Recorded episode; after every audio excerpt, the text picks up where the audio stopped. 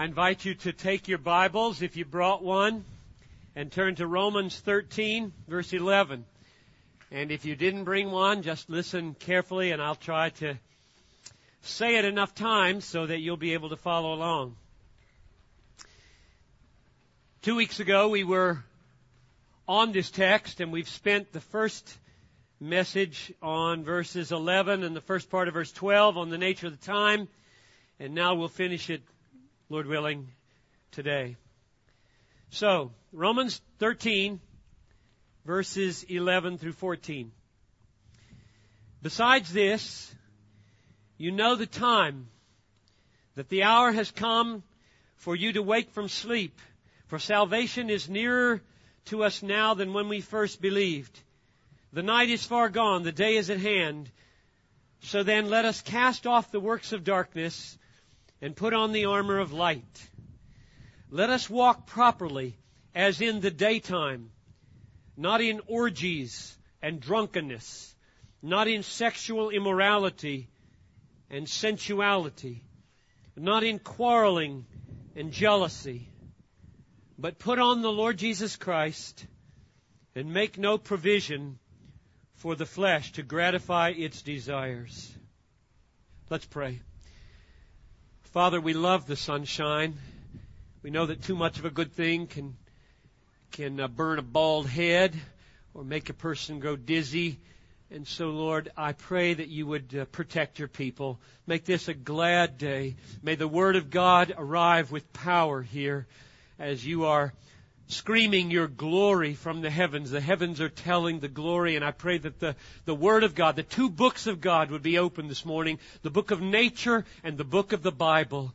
The Bible is the authoritative one, and the book of nature is sure a booster when it comes to enjoying the glory of God. So come and help me to open this text faithfully and grant your people ears to hear, I pray. In Jesus' name, amen.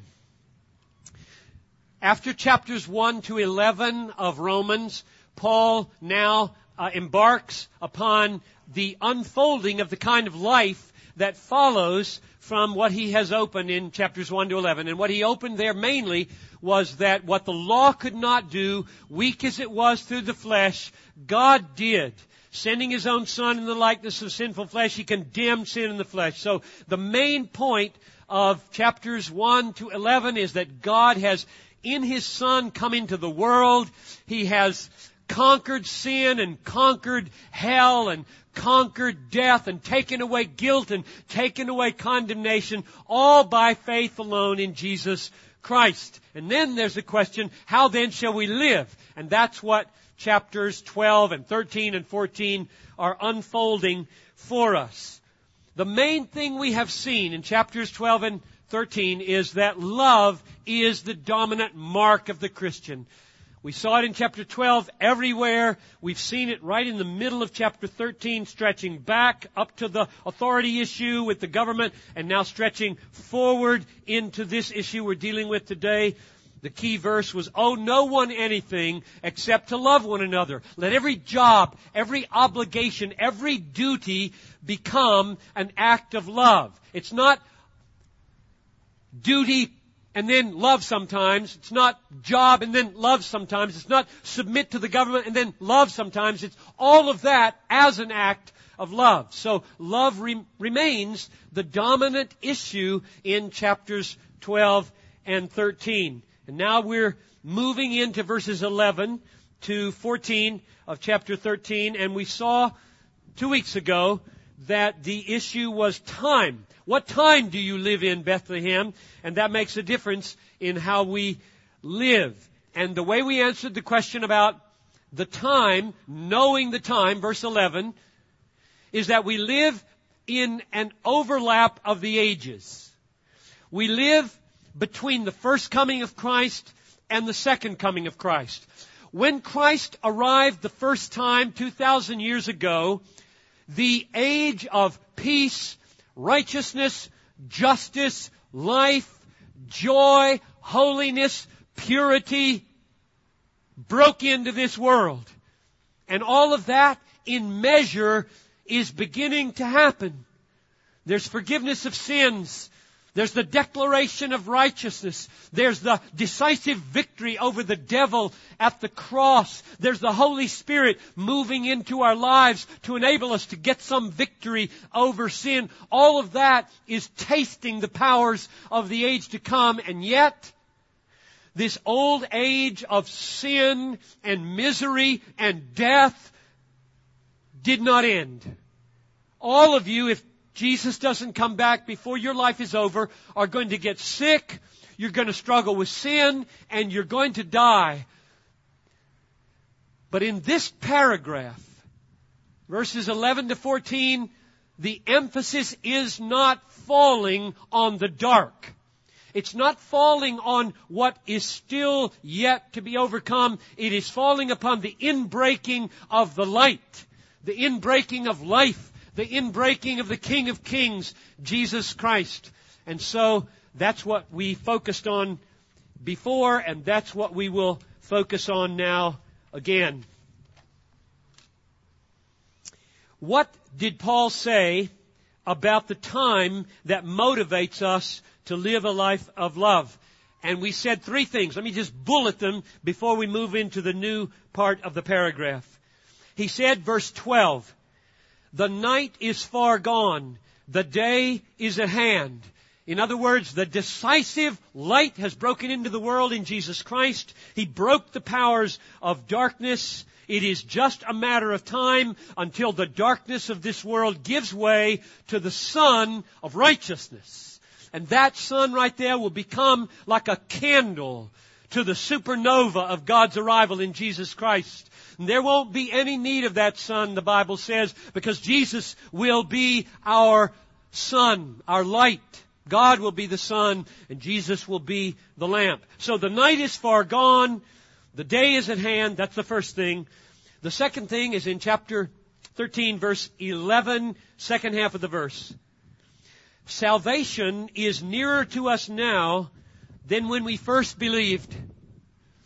Today is the 80th birthday of Dan Fuller, which doesn't mean anything to most of you, but means a great deal to me.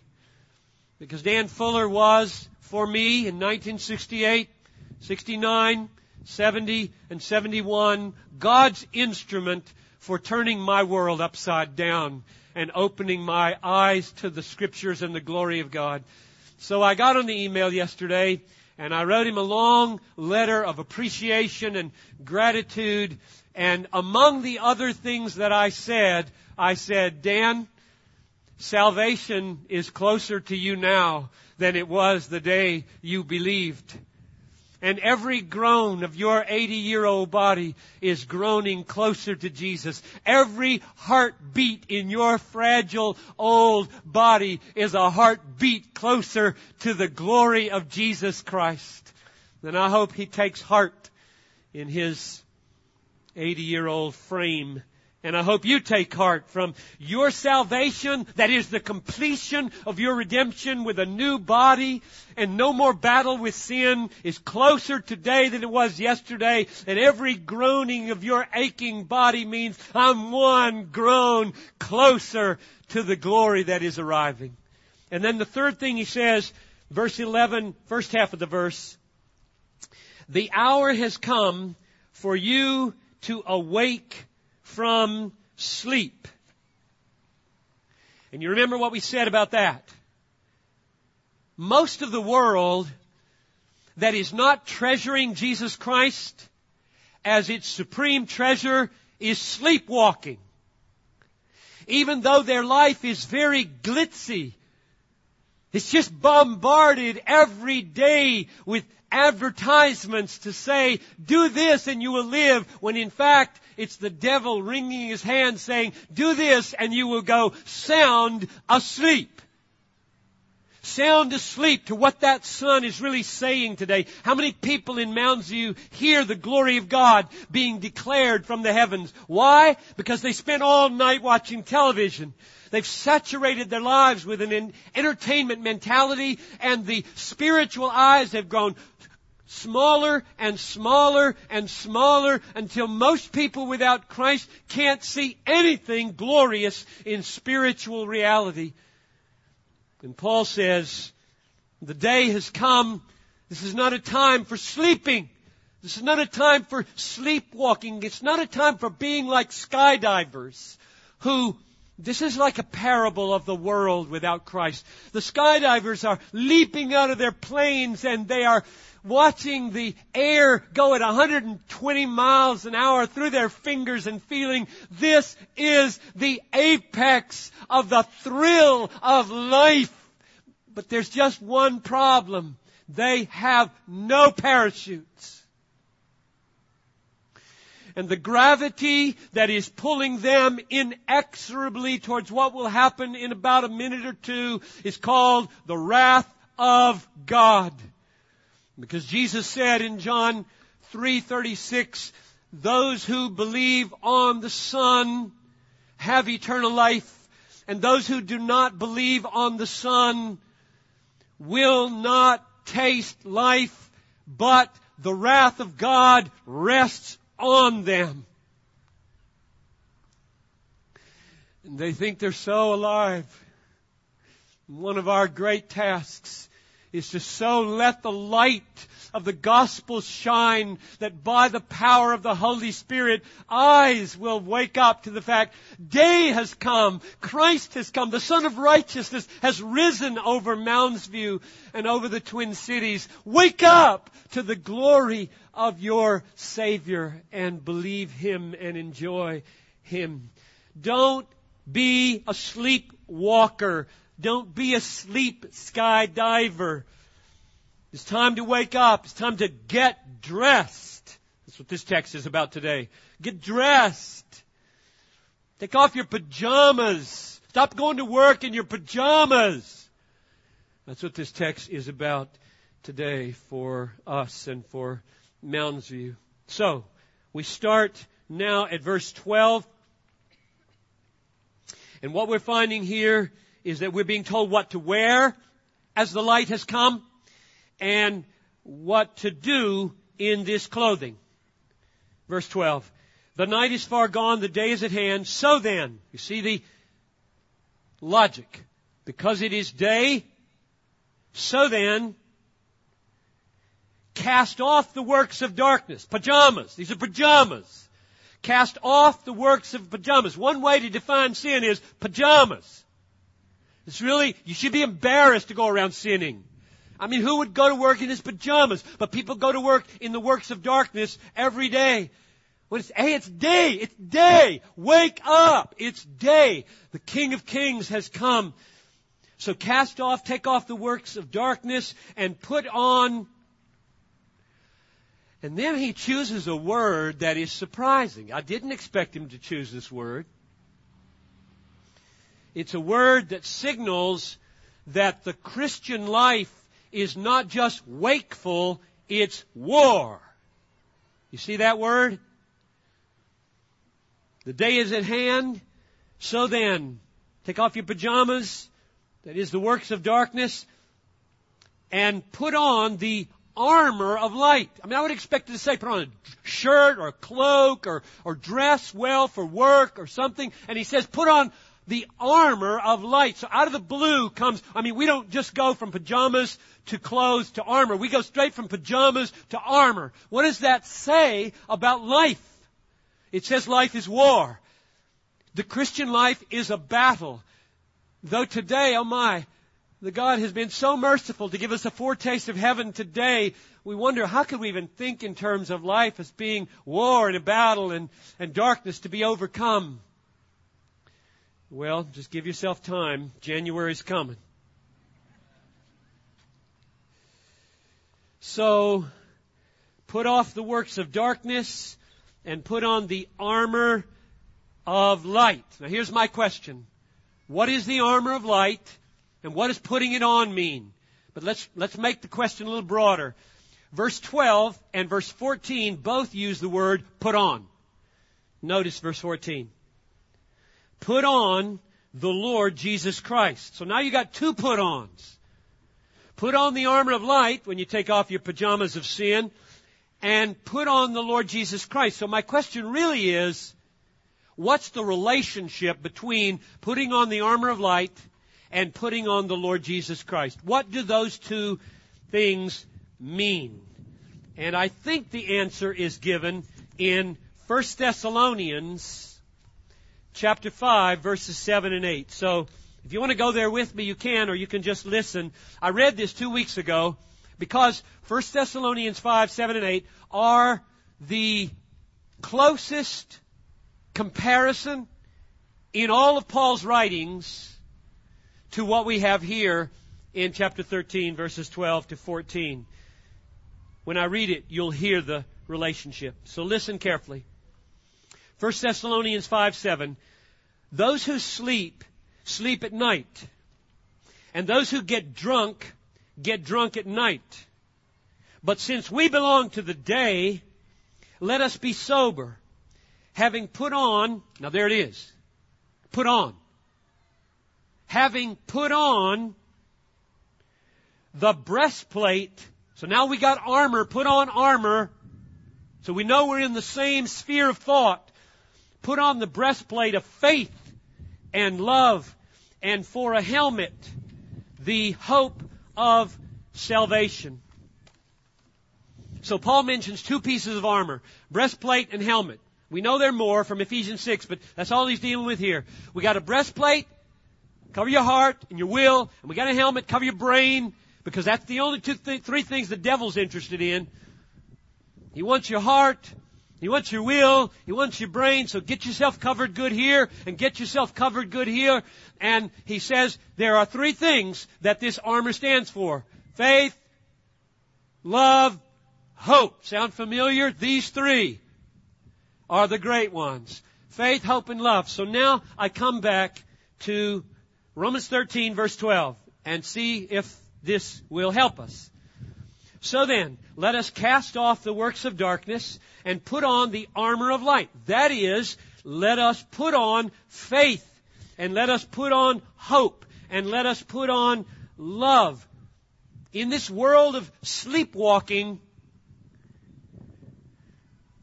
the message is coming at you all day long, every day from television and from advertising and from all other kinds of things to say, go to sleep, go to sleep, go to sleep with regard to God, with regard to Christ, with regard to the Bible.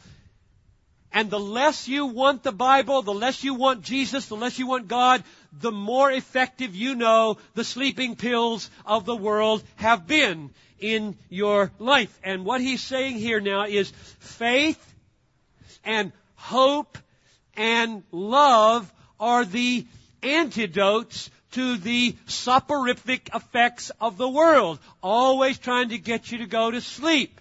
So combat that sleep producing effect of the world by putting on faith and putting on hope and putting on love. Now, that answer to the question of what it means to put on the armor of light is way too vague. Way, way, way too vague. The difference between an evangelical church and a liberal church is that the liberal sermon stops here. Faith, hope, love. Go do that. And you can fill it up with Buddha or Hinduism or Islam or New Age or pizza, whatever you want to fill it up with. We don't tell people what they have to believe. Love and hope and, and faith are good ideas. They're not controversial. Now, this is an evangelical church, a biblical church, and so we want to say what the Bible says, and so we have to take verse 14 as well as verse 12 and put them on top of each other and see whether or not verse 12 now, as we understand it, sheds any light on what it means to put on Christ, or vice versa, whether verse 14, telling us to put on Christ, sheds any light on the one we should trust, and the one we should hope in, and the one we should love. And so I've already given you my answer to the question. Namely, what does it mean to put on Christ? It now means put on faith in Christ. Put on hope in Christ. Put on love for Christ. That's the way I understand verse 14. So, put on a protector. Trust Christ for your protection. Put on a supplier. Trust and hope in Christ as the all supplying one. Put on a treasure so that you always are beholding the beauty of Christ. So He's your protector. Trust Him. He's your supplier. Hope in Him. He's your beauty. Love Him. That's what put on Christ would mean. Put on Jesus Christ means put on the parachute as you do skydiving behind enemy lines. Put on Jesus Christ means put him on as a I don't know the names of these suits, so I'm trying to just say my description. Put on one of those high impact, protective, anti-explosive suits that you use when you disarm the bombs of the devil. You ever seen those pictures of the guys that find the bus that didn't explode on the bomb and the way they're dressed?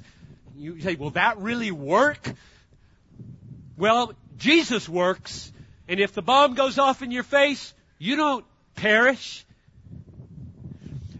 Put on Jesus Christ means put on those asbestos fireproof suits so that you can go into the hell houses and rescue people from the flames. And it means put on the bulletproof vest as you stare down the pistols of sin and abuse in people's lives.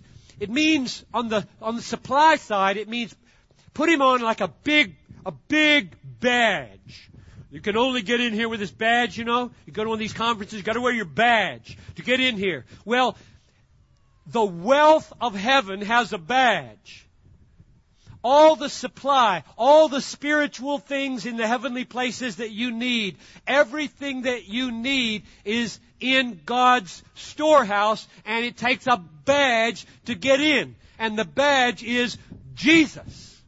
And so you put on the big badge Jesus, and every angel at the door says, not a problem. Welcome. Whatever you need, it's here. So he's a supplier, so in him. Put him on as a, as a badge. Or, I don't know the names of these gizmos either, but I go to the airports and I see people talk, walking around talking to themselves, you know, and they have these little gizmos now. I mean, it used to be that it would dangle down from their pocket and up here and over right here, and they would be walking around like idiots in the airport just talking to themselves.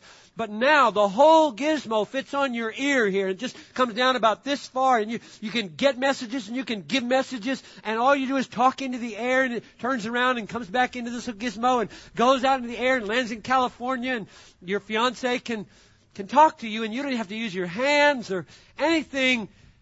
Put on Jesus like that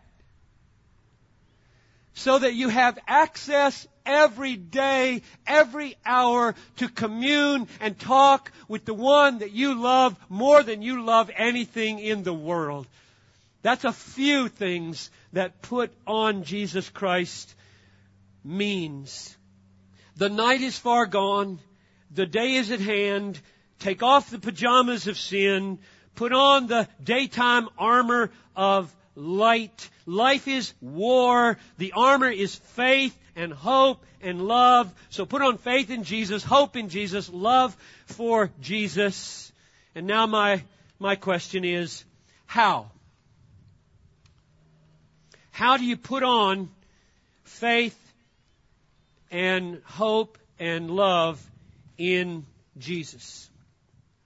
Now, the answer to that question I think you could give probably by just thinking about the nature of faith, hope, and love and where they come from. Faith comes from hearing, and hearing by the word of Christ. Romans 10.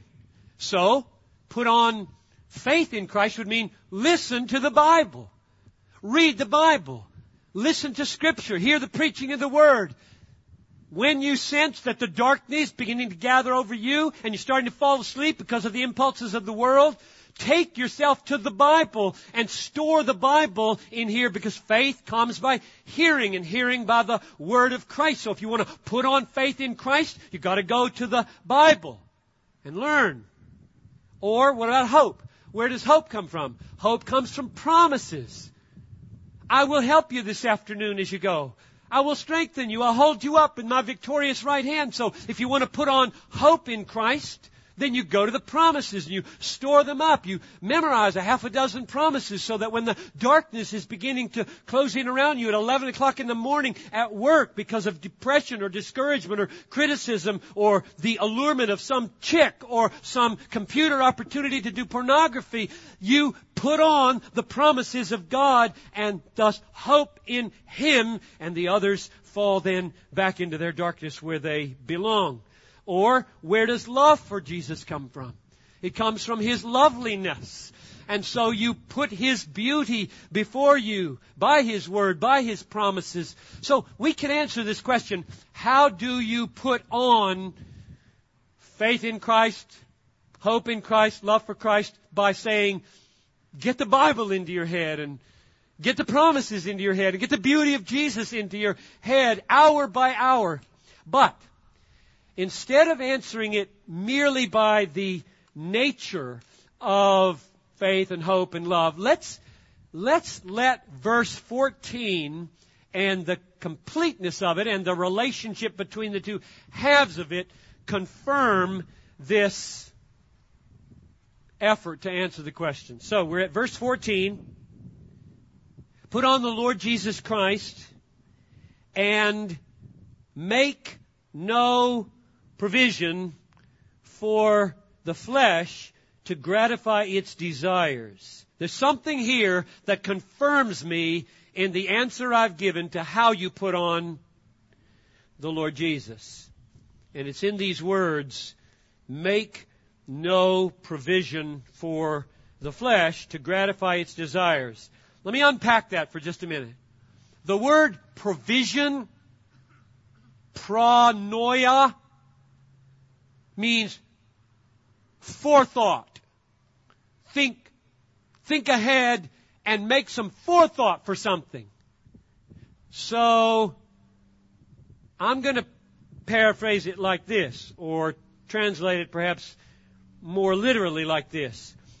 Put on the Lord Jesus Christ and don't let any thought in your head that would, now here again, I'm gonna, I'm gonna back up and say, when this text says, so as to gratify your desires, it's jumping over something. Because in the original it simply says, don't have any forethought for desire, unto desire. So I think it means not just the gratification of the desire, but the awakening of the desire. So here's what the second half of verse 14 is saying. Put on the Lord Jesus Christ. That is, don't let any thought into your head which will awaken sinful desire leading to its gratification. Now we all know how this works, right? Every person above eight, seven, six, nine, knows how this works. We all know that we can choose to begin to dwell on a thought, and if we do it, if we dwell on this thought, it begins to awaken desires we ought not to have. And I know what you're all thinking, and that's right. But that's not the whole story, is it?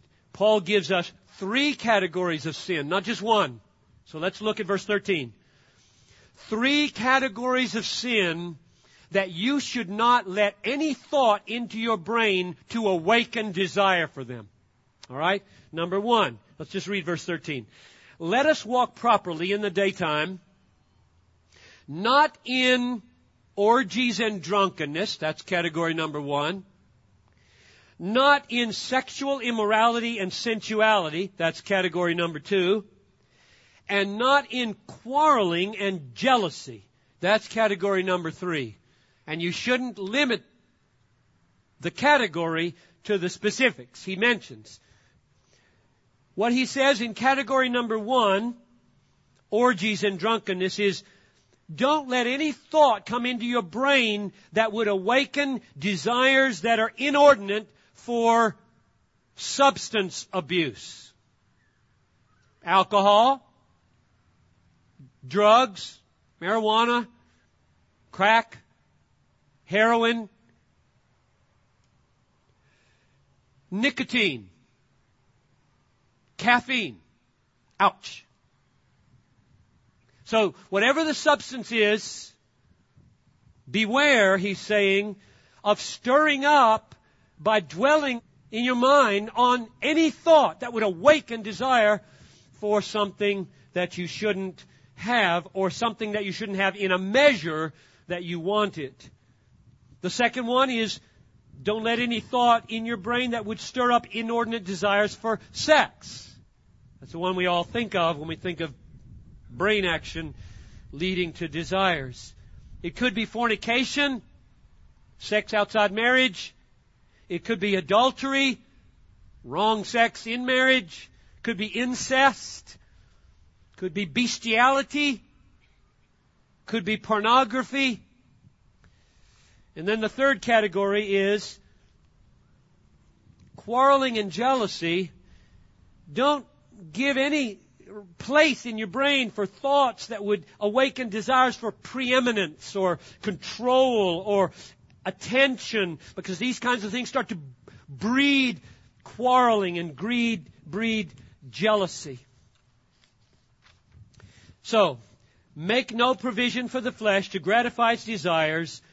Don't let any thought into your head that gives rise to sinful desires. Let me be specific. Listen to see if you're included in any of these.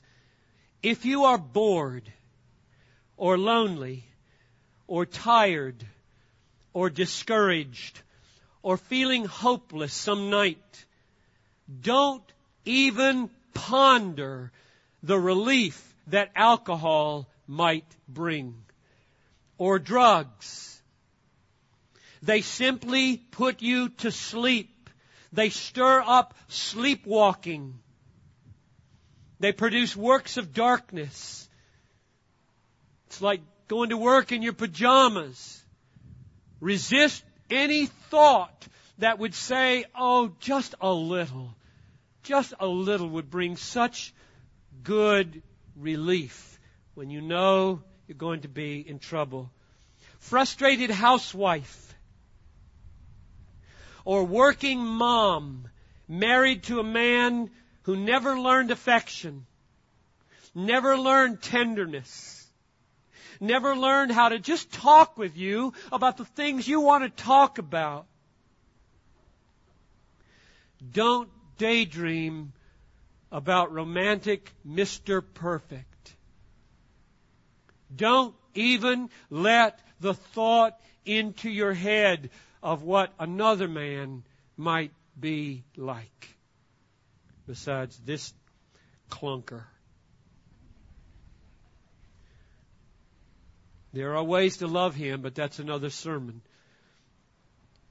Frustrated husband or single man who wonders why there's no woman to embrace at this age in my life or why the woman he gave me doesn't want to embrace me. Do not let illicit thoughts into your mind. Don't put them there by fantasy and don't put them there by your computer. 12% of all websites are pornographic. 25% of all search engine requests are pornographic related. Internet revenue is $2.5 billion a year just for pornography. Don't be conformed to this darkness. Don't walk around in your pajamas all day. Wake up. Put on Christ. Don't let thoughts into your mind that would produce desires that would then be gratified in ways that would be sinful. What about quarreling and jealousy? What about that category? If you have been wronged, maybe 30 years ago, or you have been overlooked at work, or you have been belittled in some disrespectful way, or you have been misunderstood when you did your best to communicate, or you have been abandoned as a child or as an adult.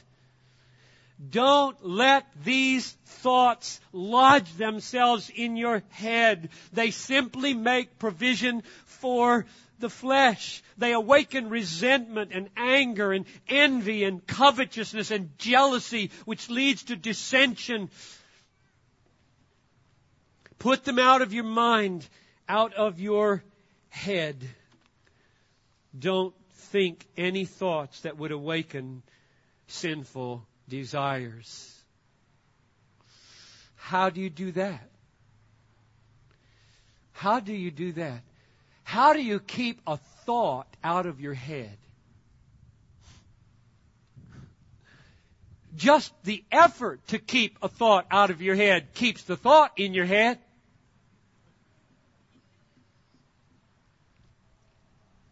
I have a lot of experience in this.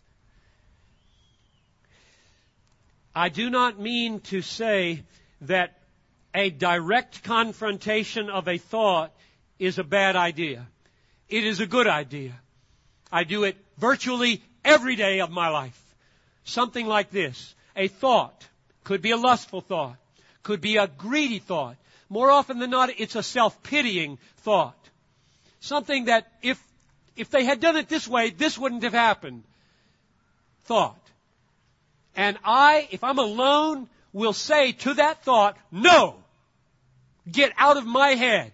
Now, I say that's a good thing to do. And sometimes, by the grace of God, that's all you need to do. But usually, that's not all you need to do because you've just said no so loud, your brain heard you say no. And remembers what you're saying no to, and therefore it's theirs. Like, I will not think of white elephants. I will not think of white elephants. I will not. And it's just over if that's all you do is say no. That's why I hate the label just say no. It's not going to work.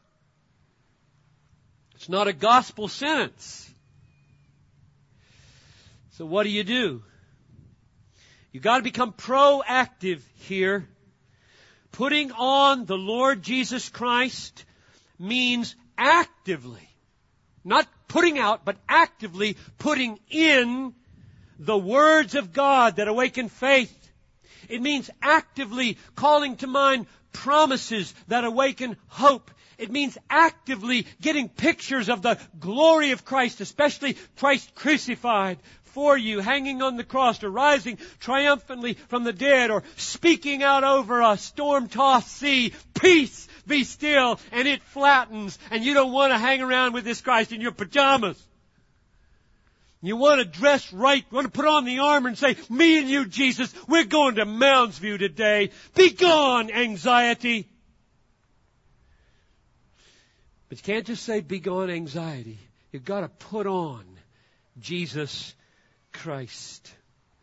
And I say, this is a confirmation that we were on the right track when I said how you put on faith and how you put on hope and how you put on love is by calling to mind the Word of God that produces faith and the promises of God that produces hope and the beauty of Christ that produces love. Now I see that verified in the way I understand the last half of verse 14. Make no provision for the flesh. So let me close by reminding us that this paragraph is both an incentive to love, verse 8 of chapter 13, owe no one anything except to love. Don't oh, owe Mounds View anything except one thing this afternoon. Love them.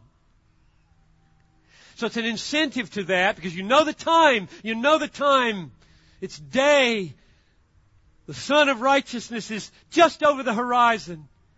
But it's also, this, this paragraph we've just been looking at is also the opening of what love looks like.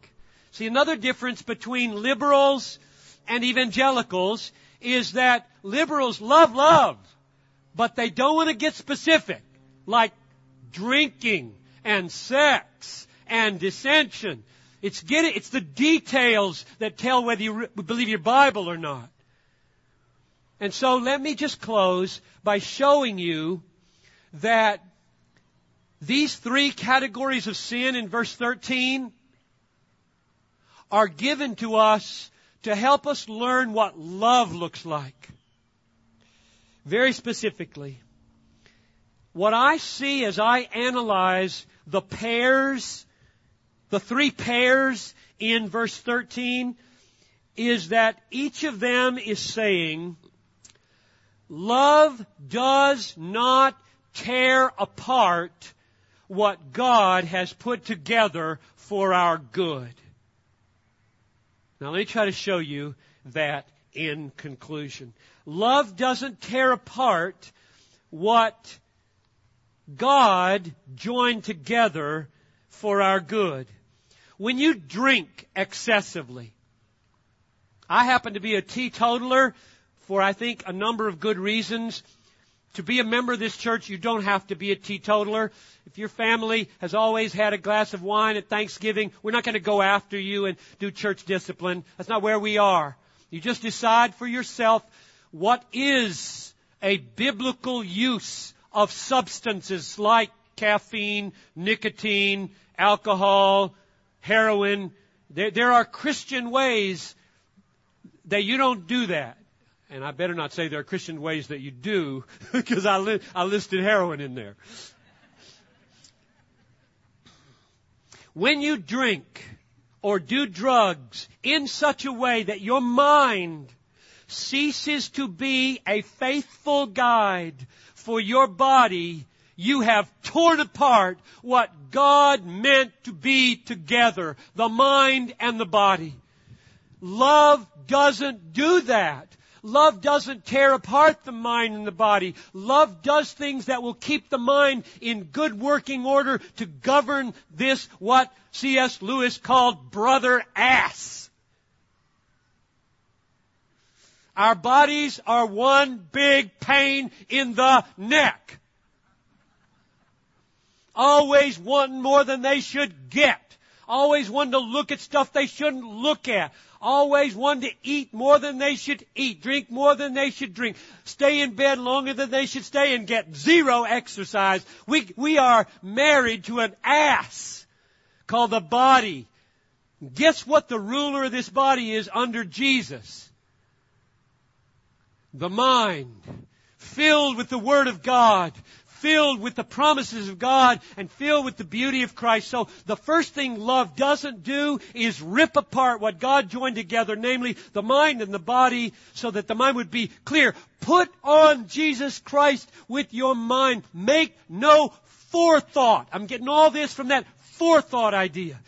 Put no thought in your brain that's going to lead you to a behavior that's going to separate mind and body and let your body just become stupid on the airplane. You want to know why things get loud on the airplane on long distance flights? Because the wine is free. People start talking like stupid idiots on the airplane. And the tongue is totally out of control now after three glasses of free wine on the airplane. Number two, when you cultivate sexual stimulation, whether in your mind or in your body, with a person with whom you do not have a marriage covenant. Did I say that clear enough? When you cultivate, cultivate, could be just in your brain by fantasy, could be in front of the computer, it could be with a real live person you should have no relationship with sexually when you cultivate sexual stimulation with the person on the screen, the person in your brain, the person in your bed, with whom you have no marriage covenant, you rip apart what God meant to be united, namely sex and covenant, sex and covenant, body and covenant. Marriage is covenant. Every woman in this parking lot knows you don't want sex without a covenant. And some of you have yielded to it because you wanted so bad you thought it might make a covenant. And it didn't, and it never will.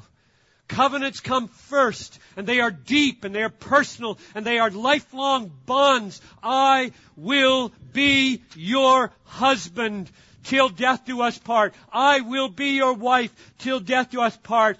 God made a big, glorious, beautiful covenant in which you can stimulate your sex as much as you want. But not outside. And so love doesn't rip apart what God joined together, namely sex and covenant. Body and covenant. And finally, number three. When you savor thoughts of one-upmanship, I'm going to get the last word here. I'm going to say something tomorrow that puts him down like he put me down today. When you savor thoughts of preeminence, I'm going to rise to the top. I'm going to be known as the top. When you savor thoughts of control, I'm going to get my way here at any cost. Doesn't matter what other elders think, whether employees think. I'm going to hold sway here. When you start to think those kinds of thoughts, you are preparing for quarrels and jealousy and discord, and thus you will rip apart communities that ought to be communities not of one upmanship, but communities of forgiveness, forbearance, patience, kindness, meekness, love. So whether it's substance abuse, or whether it's sex, or whether it's dissension in communities, love doesn't rip apart what God has put together doesn't rip apart the mind and the body so the body can just start doing stuff the mind would disapprove of if it were sober. It doesn't rip apart covenant and sex. It doesn't rip apart communities like this one that are made to be beautifully forgiving, patient, kind communities. So verse 13, let us walk properly as in the daytime Bethlehem, we're about to go. We're about to go to the fair and we're about to go to the city. Walk properly. That is, walk in love. Oh, Mounds View, nothing but to love every house, every person, every trailer that you visit. Walk in love. Show Mounds View today that Sharing the light of Christ is what we love to do. Why don't you stand with me as we pray? Father in heaven, our desire is to love today. We don't want to owe anyone anything except to love them. And so I, I pray that our whole demeanor would be filled with thankfulness to Christ that He saved us, Thankfulness to Christ that heaven is open and we're heading home. Thankfulness to Christ that the night is far spent, the day is at hand. Thankfulness to Christ for beautiful weather. Thankfulness to Christ for health in our bodies. Thankfulness to Christ for something worth sharing with others.